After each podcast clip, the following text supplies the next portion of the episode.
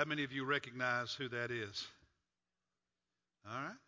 Larry Bird, Hall of Fame NBA basketball player uh, for the Celtics. Three NBA championships as a member of that team. Voted one of the 50 greatest players of all time. Voted the NBA's MVP, most valuable player, three different times. Finals MVP multiple times. All Star games. A member of the original Dream Team, the Olympic team that won gold medal. On and on we could go with the accolades. He's considered one of the uh, the absolute greatest players ever. Larry Bird grew up very poor with his mom working multiple jobs to take care of the family. His dad was an alcoholic who committed suicide while Larry Bird was in high school. Bird grew up in a small town, a country town, and he was shy. Lived in Indiana, and he was he felt out of place among people who were well educated and getting along well in life. Struggled with grammar and how to uh, carry himself. Lacked confidence, but the one thing he was really good at was playing basketball. So when he graduated high school, he got a scholarship to play for Bobby Knight and the Indiana Hoosiers. But after a little while, he left the university and went back home because he was overwhelmed by just the size of it. I mean, there were more students there than the place where he grew up, and and and it intimidated him. And he was around uh, so many people from the city, the inner cities, and suburban areas, and he wasn't used to that, and he he just fell out of place. So he he quit the team and he quit college and went back home. Got a job on a garbage truck. While he was home working a municipal job, he got married and divorced. And his life was headed nowhere fast. He thought he'd give college another try. This time he enrolled at Indiana State, a smaller university in a smaller place. And those of you who know much about basketball know that he went on to become just an incredible, great college basketball player. His Last year, he won the, the award for the best player in the country, the Naismith Award for the best basketball player. Drafted by the Boston Celtics, and when he, he was drafted in '79, he, he signed what was at that time the richest contract any rookie had ever signed. of course, he went on to have a great professional career. And there's a lot of stories, a lot of lessons, if you will, we could lift from his life. Things like uh, you know, don't let one failure become a second failure. Get back up and try again. Uh, overcoming challenges and your background and your upbringing, not letting your, your background defeat you. The, the power of, of, of, of being driven, of having a personality that says you're going to, you're going to go forward no matter what. So, so many lessons we could lift from his life. But today, I want to focus on, on one lesson in particular as we continue this teaching series on living successfully. And the lesson I want us to focus on is the, the, the, the truth that we succeed in life by building on what we're good at, not what we're bad at. That success is created by focusing on your strengths, not your weaknesses. So, this series in January, Living Successfully, we're looking at some practical things and some biblical perspectives on how to live a successful life. Last week, we said that if you're going to live successfully, you have to know what success really is, and then, secondly, how to achieve it. And success, as the scripture defines it, is all about relationships your relationship with God, relationships with other people, especially your family. and then doing things in life through work and volunteerism, your effort, your energy, investing that in things that are meaningful and that add significance to this world and to life. And if you're going to do those things, if you're going to succeed in those relationships and, and in what you do, then you have to put first things first. You have, you have to deal with the priorities first and always keep them first. And you have to also be a person of, of character because lack of character can undo everything you want to accomplish. Now, today, as we continue thinking about, all right, how do I succeed in living the kind of life God wants me to live, I, I just want us to zero in this morning on that one idea that we succeed by building on our strengths, not our weaknesses. I've titled this message, Soaring with Your Strengths. Larry Bird had a talent, he had a skill, and it was, it was playing uh, basketball. But you may not know that he also played baseball. He played baseball and he was pretty good at it, both in high school and in college. But what he was really good at was basketball. Now, he could have said, I like this other one and focused on it and been okay, but not nearly as successful as he was by focusing on what he was absolutely gifted at. And later in life, he said something. This is a quote from Larry Bird. He said, A winner is someone who recognizes his God given talents. Now, notice this. This is Larry Bird. And he works his tail off to develop them into skills and uses these skills to accomplish his goals. There's a lot of truth in that statement. Knowing what you're good at, working hard to develop it, and aiming it in a, in a good direction. See, there are, there, are, there are two problems that get in the way of success. One is never figuring out those things that you're good at.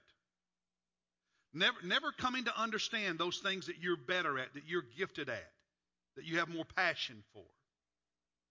And the second problem that keeps people from succeeding is, is focusing too much of their energy and too much of their attention on what they're not good at, on their weaknesses instead of their strength.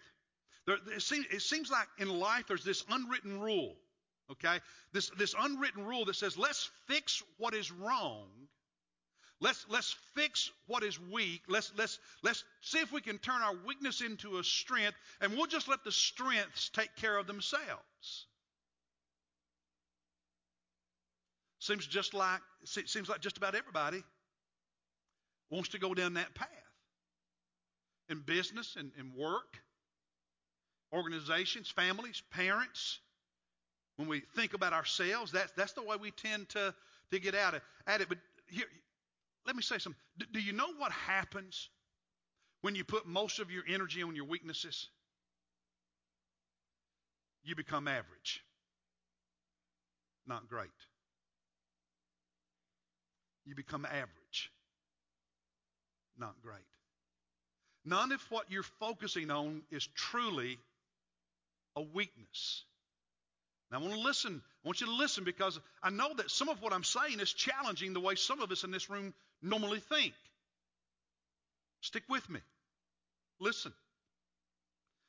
There was a, a study, a research done at the University of Nebraska a few years ago. They wanted to study speed reading and comprehension. And so they worked with 1,000 university students they tested them how fast they read and how well they comprehended what they read. And then they put those 1,000 students through speed reading and comprehension training. The expectation was that those who started out really slow in reading and comprehension would improve the most. Makes sense, right? That's what most of us would think. If, if, you had this scenario, we're going to test people. Where are you right now in your reading skills, your, your speed and comprehension? And let's train you. And those who are way down here are going to move much more than those who are already way. That's just how we think about things. But the study found just the opposite was true. What the study showed was that, that everybody improved those who were really weak got better, but they became average, not great. In fact, those who were the fastest readers in the beginning, who were already reading 350 words a minute, improved to reading 2,900 words a minute. Those who were the slowest readers, those who read 90 words a minute, improved to reading 150 words a minute. See, there's a biblical principle at work, so I want you to take your Bible and look with me. In the book of Romans, chapter 12. The book of Romans, chapter 12. Now, I know some of you are dying to ask me, Steve, what about your weaknesses? Well, hang on, we'll get to that later. Okay? Because you're so focused on it, that's where your mind wants to go right away. Just hang on, we'll get there. Romans chapter 12. Now, look what God says. Verses 4 and following. He says, For just as we have many members in one body, and all the members do not have the same function, he's speaking about our human body fingers, hand, feet, toes, knees, elbows, nose, ears, eyes, various organs of the body. One body with all these different organs, all these different pieces, parts, members. And each one has different functions, but, it, but together they, they form a body, correct?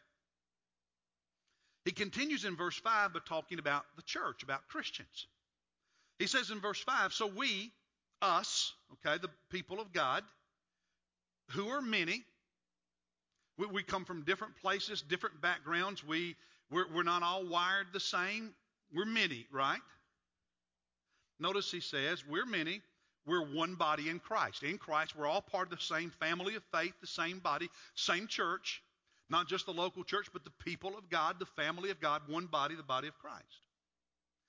And individually, members one of another. Just like my hand is part of my body, the same as my foot is part of my body.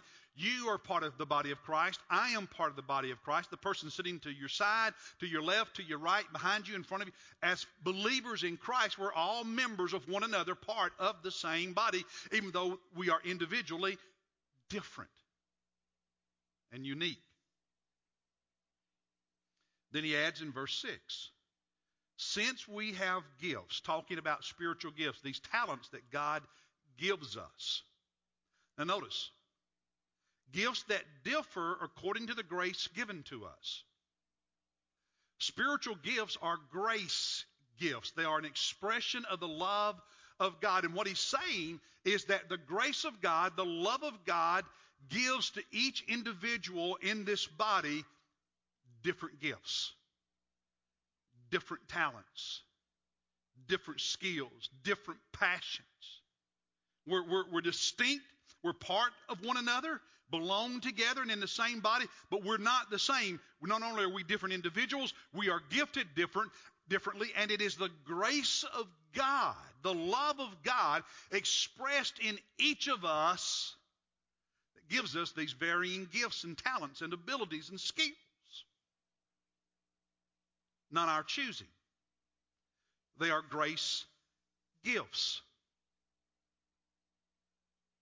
Then he continues in verse 6 by saying, Not only do we have these gifts that differ according to the grace given to us, each of us is to exercise them accordingly. In other words, if your gift is this, do that.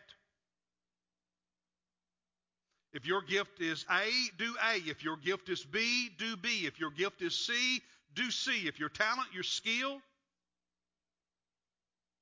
if you're A, don't try to do X. You won't be great at it.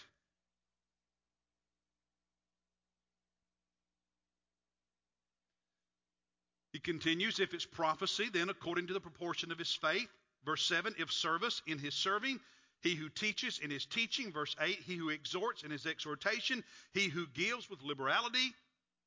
He who leads with diligence, he who shows mercy with cheerfulness. In other words, he says, you, you have these different gifts and skills and talents, and, and you have passions, and you are to serve, use those as, as, as, as a function in the body of Christ, understanding that God has gifted you to do certain things. And, and not everyone who has the same gift has the same level of giftedness. The grace of God gives to some gift A in this amount, and others gift A in a different amount or different level or ability. Now, now stay with me.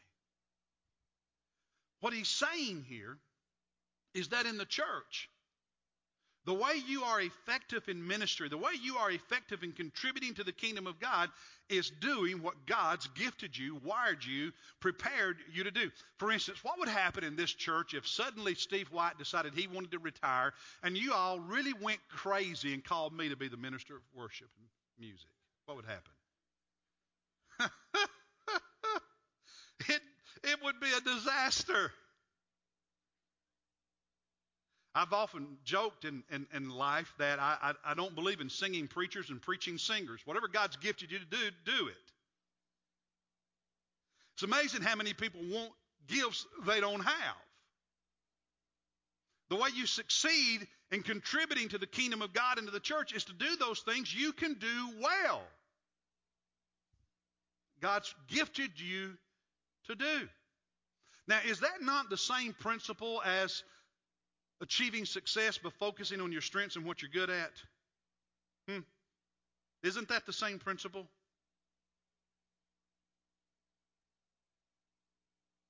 See, there's, there's nothing that's ever discovered out there in leadership and social sciences and all of that, that that God does not already know because He's the one who created it.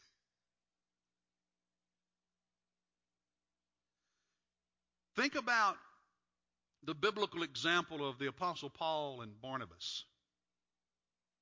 We meet Barnabas in the book of Acts, chapter 4, the church in Jerusalem, in the early days of the church, and, and Barnabas was not his given name. Who knows what his given name was? His birth name was Joseph. Barnabas was the name given to him by the apostles in Jerusalem because Barnabas meant son of encouragement. And, and when they saw this guy, they said, He is so gifted at just encouraging people and building people up. They gave him another name, Barnabas. And that's the name that stuck. You know anybody whose nickname stuck and that's what everybody calls them? That's Barnabas, the son of encouragement. Now, here's the Apostle Paul. Before he's the Apostle Paul, he's the, he's the, the persecutor Saul, persecuting the church and persecuting Christians, and God saves him. And, and everybody in Christianity is suspicious of him. Who is the man that takes Saul, this persecutor of the church who's now saved, under his wing and, and, and encourages him and builds him up in the faith? Do you know who it is? It's Barnabas, the son of encouragement. You jump ahead a few years, and Barnabas and Paul, his name, he focused on his Roman name now, Paul, they're serving together at a church at Antioch when God leads them to become missionaries. And so Paul and Barnabas become the first two great missionaries of the church. And, and they go on what we call this, this missionary journey to Cyprus and Turkey and places. And they take with them a young man named John Mark. Halfway through the trip, John Mark, for whatever reason we're not told, quits and goes back home.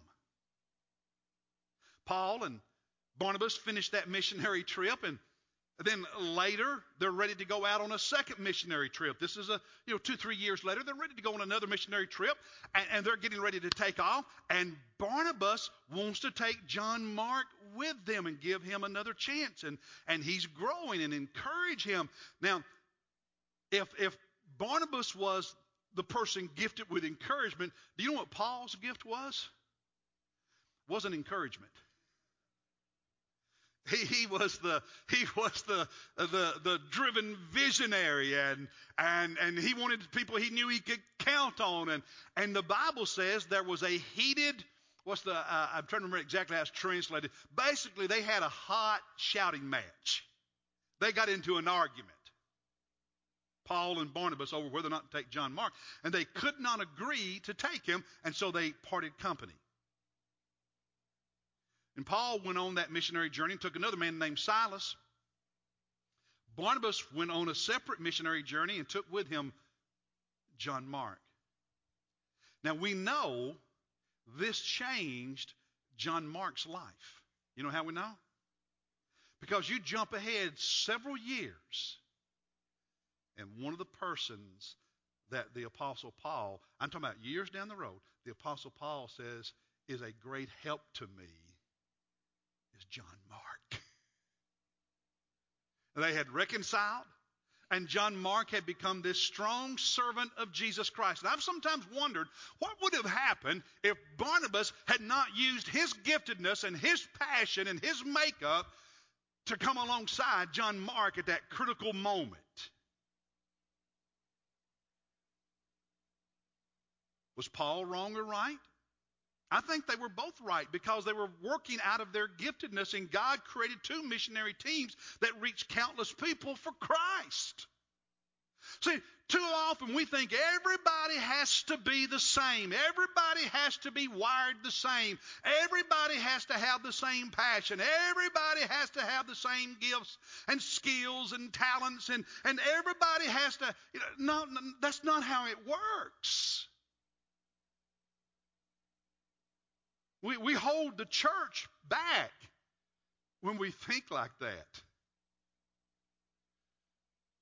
Barnabas was an encourager. That was his strength. And look at how God used it. God used Barnabas' strength at encouraging people, not only to give them a nickname, but to mentor the Apostle Paul when everybody else was afraid to even talk to Paul as a new Christian. And, and to rescue this young servant that could have been beaten up and discouraged by Paul's treatment of him and turn him into a great leader in the early church. Do you get the, do you get the lesson? He used his gifts, his strength. So did Paul. They were just different. And both ended up being successful. And so I want to say it again. We achieve our best when we focus on our strengths, not our weaknesses. Now, how many of you enjoy watching the Olympics? You all like watching the Olympics? When it comes to table tennis or ping pong, what country's the best? Who always wins? China, right? Well, one year, a reporter asked the Chinese coach to describe the team's daily training routine. And so the coach said, We practice eight hours a day, perfecting our strengths. The reporter asked him to be more specific. And so here's what the coach said. Let me read it to you. He said, Here's our philosophy. If you develop your strengths to the maximum, the strength becomes so great it overwhelms the weakness. Our winning player, you see, plays only his forehand. Even though he cannot play backhand and his competition knows he cannot play backhand, his forehand is so invincible he can't be beaten. Now, that's not how we normally think, is it? And, and, and sometimes as parents, what do we do? We focus all of our energy on fixing all those things in our kids we don't like rather than recognizing what they're really good at and what they're succeeding at and helping them be built up in those areas. Is that, is that not human nature? I've done it. Have you ever done that? Huh? It's, it's the way we're wired sometimes to approach a life. Now, let me ask you Does what I'm saying about soaring with your strengths, does that mean that you just ignore your weakness, you don't pay any attention to them. Is that what I'm saying? No, I'm not. I am saying you have to manage your weakness. Now, you can have a strength that you've never turned into a strength, a skill that you've never fully developed. That's not what I'm talking about. I'm talking about some things that you're weak at and you can never turn them into a strength because you just can't do it. But you got to learn how to manage them. Some of you, some of you think you can do everything. No, you, you can't do everything. But you do have to manage your weaknesses because if you don't pay attention to them, they'll defeat you. If you ignore them, they have the potential to undo everything you succeed at. And so you have to develop a process, a strategy, a plan, put it in place to manage them so they don't defeat you. And what that looks like depends on what your weaknesses are and, and your situation in life. But you have to develop some process or strategy for managing them. And stop spending all your energy trying to turn them into a strength. How, how many of you, you recognize the old saying, you can do anything if you just set your mind to it? You ever heard that? You ever said that? We tell kids that all the time, don't we? And we mean good by that. But let me tell you why that's wrong. It's wrong because it, is, it assumes we all have the same talents. Was talking about uh, singing a moment ago. I cannot sing well. I can sing, I just can't do it well. Could I improve? Probably a little bit with some teaching. When I was a kid, I had guitars. I learned I, I, I learned a lot of chords. But every time I wanted to tune my guitar, I had to have somebody do it for me because no matter how hard I tried, no matter what instruments I had, no matter what lessons I took, I could never hear it to tune. I just, just, it just never clicked. Basketball. I love basketball. I played basketball when I was young. Now, here, here, here's, here's my hand.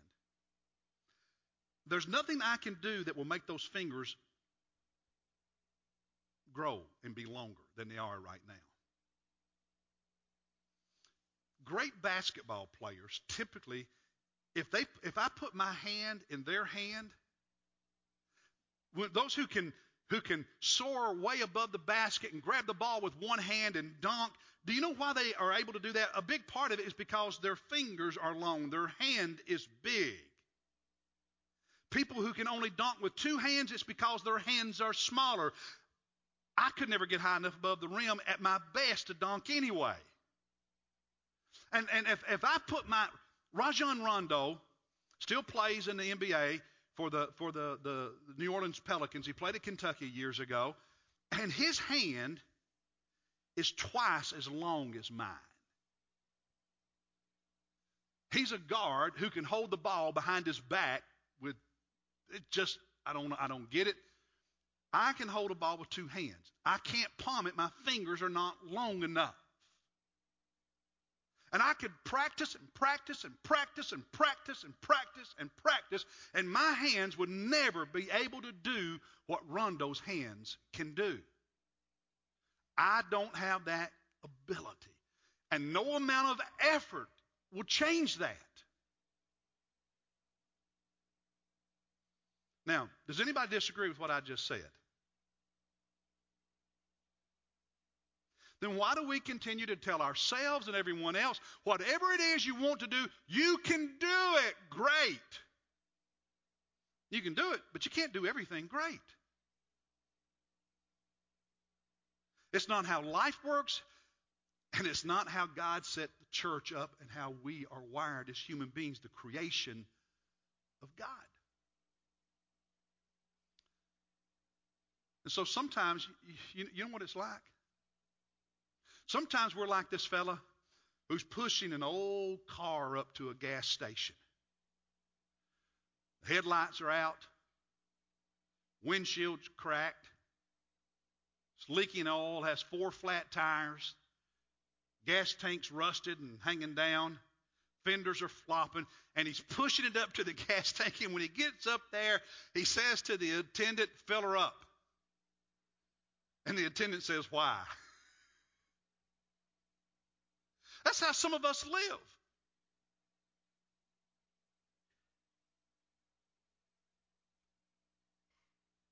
But God says, I've created you in a beautiful way, and there are things you're good at. There are things you're passionate about, things you care about, things you can do. Do those. And do them well. So, how do you identify your strengths? Well, jot this down. Here's some questions you can you can ask yourself, some things you can think about. What what do you what do you enjoy doing? What do you yearn to do? What do you like to do? What are you attracted to? That's one question. Second one, what comes easily to you? What do you catch on quick at? I mean, it just comes naturally to you. You catch on. You may have to work hard to perfect it, but it comes naturally to you. What do you do really well? What do other people tell you you do well? Now, I'm not just talking about the mamas who tell their kids they can sing when they can't, and therefore they go on American Idol and make a fool of themselves. I'm talking about people who will be honest with you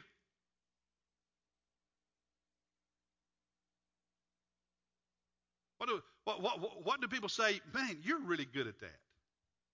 You did a great job with that. See, I, uh, I wanted to preach before I ever preached. You hear all these testimonies about people running from God. You know, God was calling them to preach, and they just ran, ran, and ran, didn't want to preach. That's not my story. My story was I wanted to. God put a passion in my heart, and I wanted to. I went slow to make certain it was God's will, not just what I wanted. And I never preached until someone asked me to. When they asked, I said yes. And what I remember is a one month past my 17th birthday, just turned 17 at that time, was preparing that sermon came easily and quickly. I remember standing in that packed church and preaching and having a blast. Nervous? Yes, but I enjoyed it. The second time I preached on a Sunday morning, two people were saved. And I still remember my Sunday school teacher, who was also my high school French teacher, coming by after the sermon and saying to me, I think you found your calling. It wasn't a long struggle for me. Now, I'm not saying it works that way every area of my life or in your life, but I am saying that, that those things that, that we are skilled to do and gifted to do, even if we haven't perfected the craft or the skill or the talent, haven't maximized it. There's an interest in it. We want to. There's a there's a, an attraction to it. There, there's some sense that it comes naturally to us, and, and we get affirmation. One of the reasons you need to be plugged into an to a good body of Christ is you get you can get affirmation in those areas where you need it, and you can get oh, well, wait a minute in those areas where you don't need to go forward.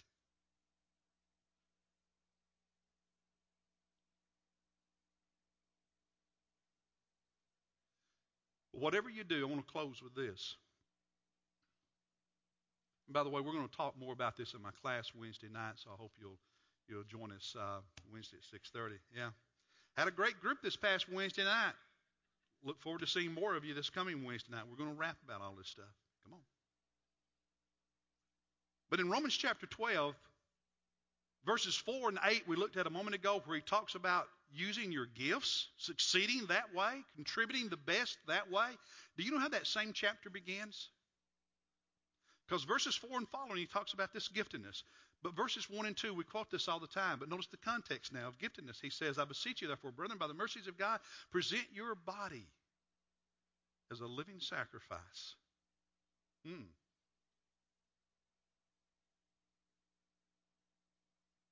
Don't be conformed to this world, be transformed. How? By changing how you think. Isn't that what renewing of your mind means? Change how you think.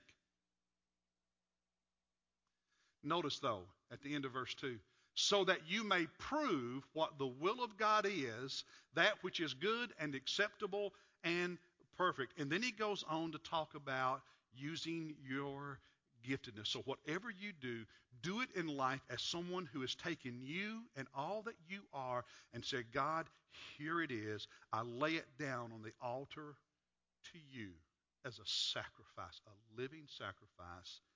My gift to you, God, for you giving me the gifts I have. My gift to you, God, is me and those gifts in faithful service so that I might live in your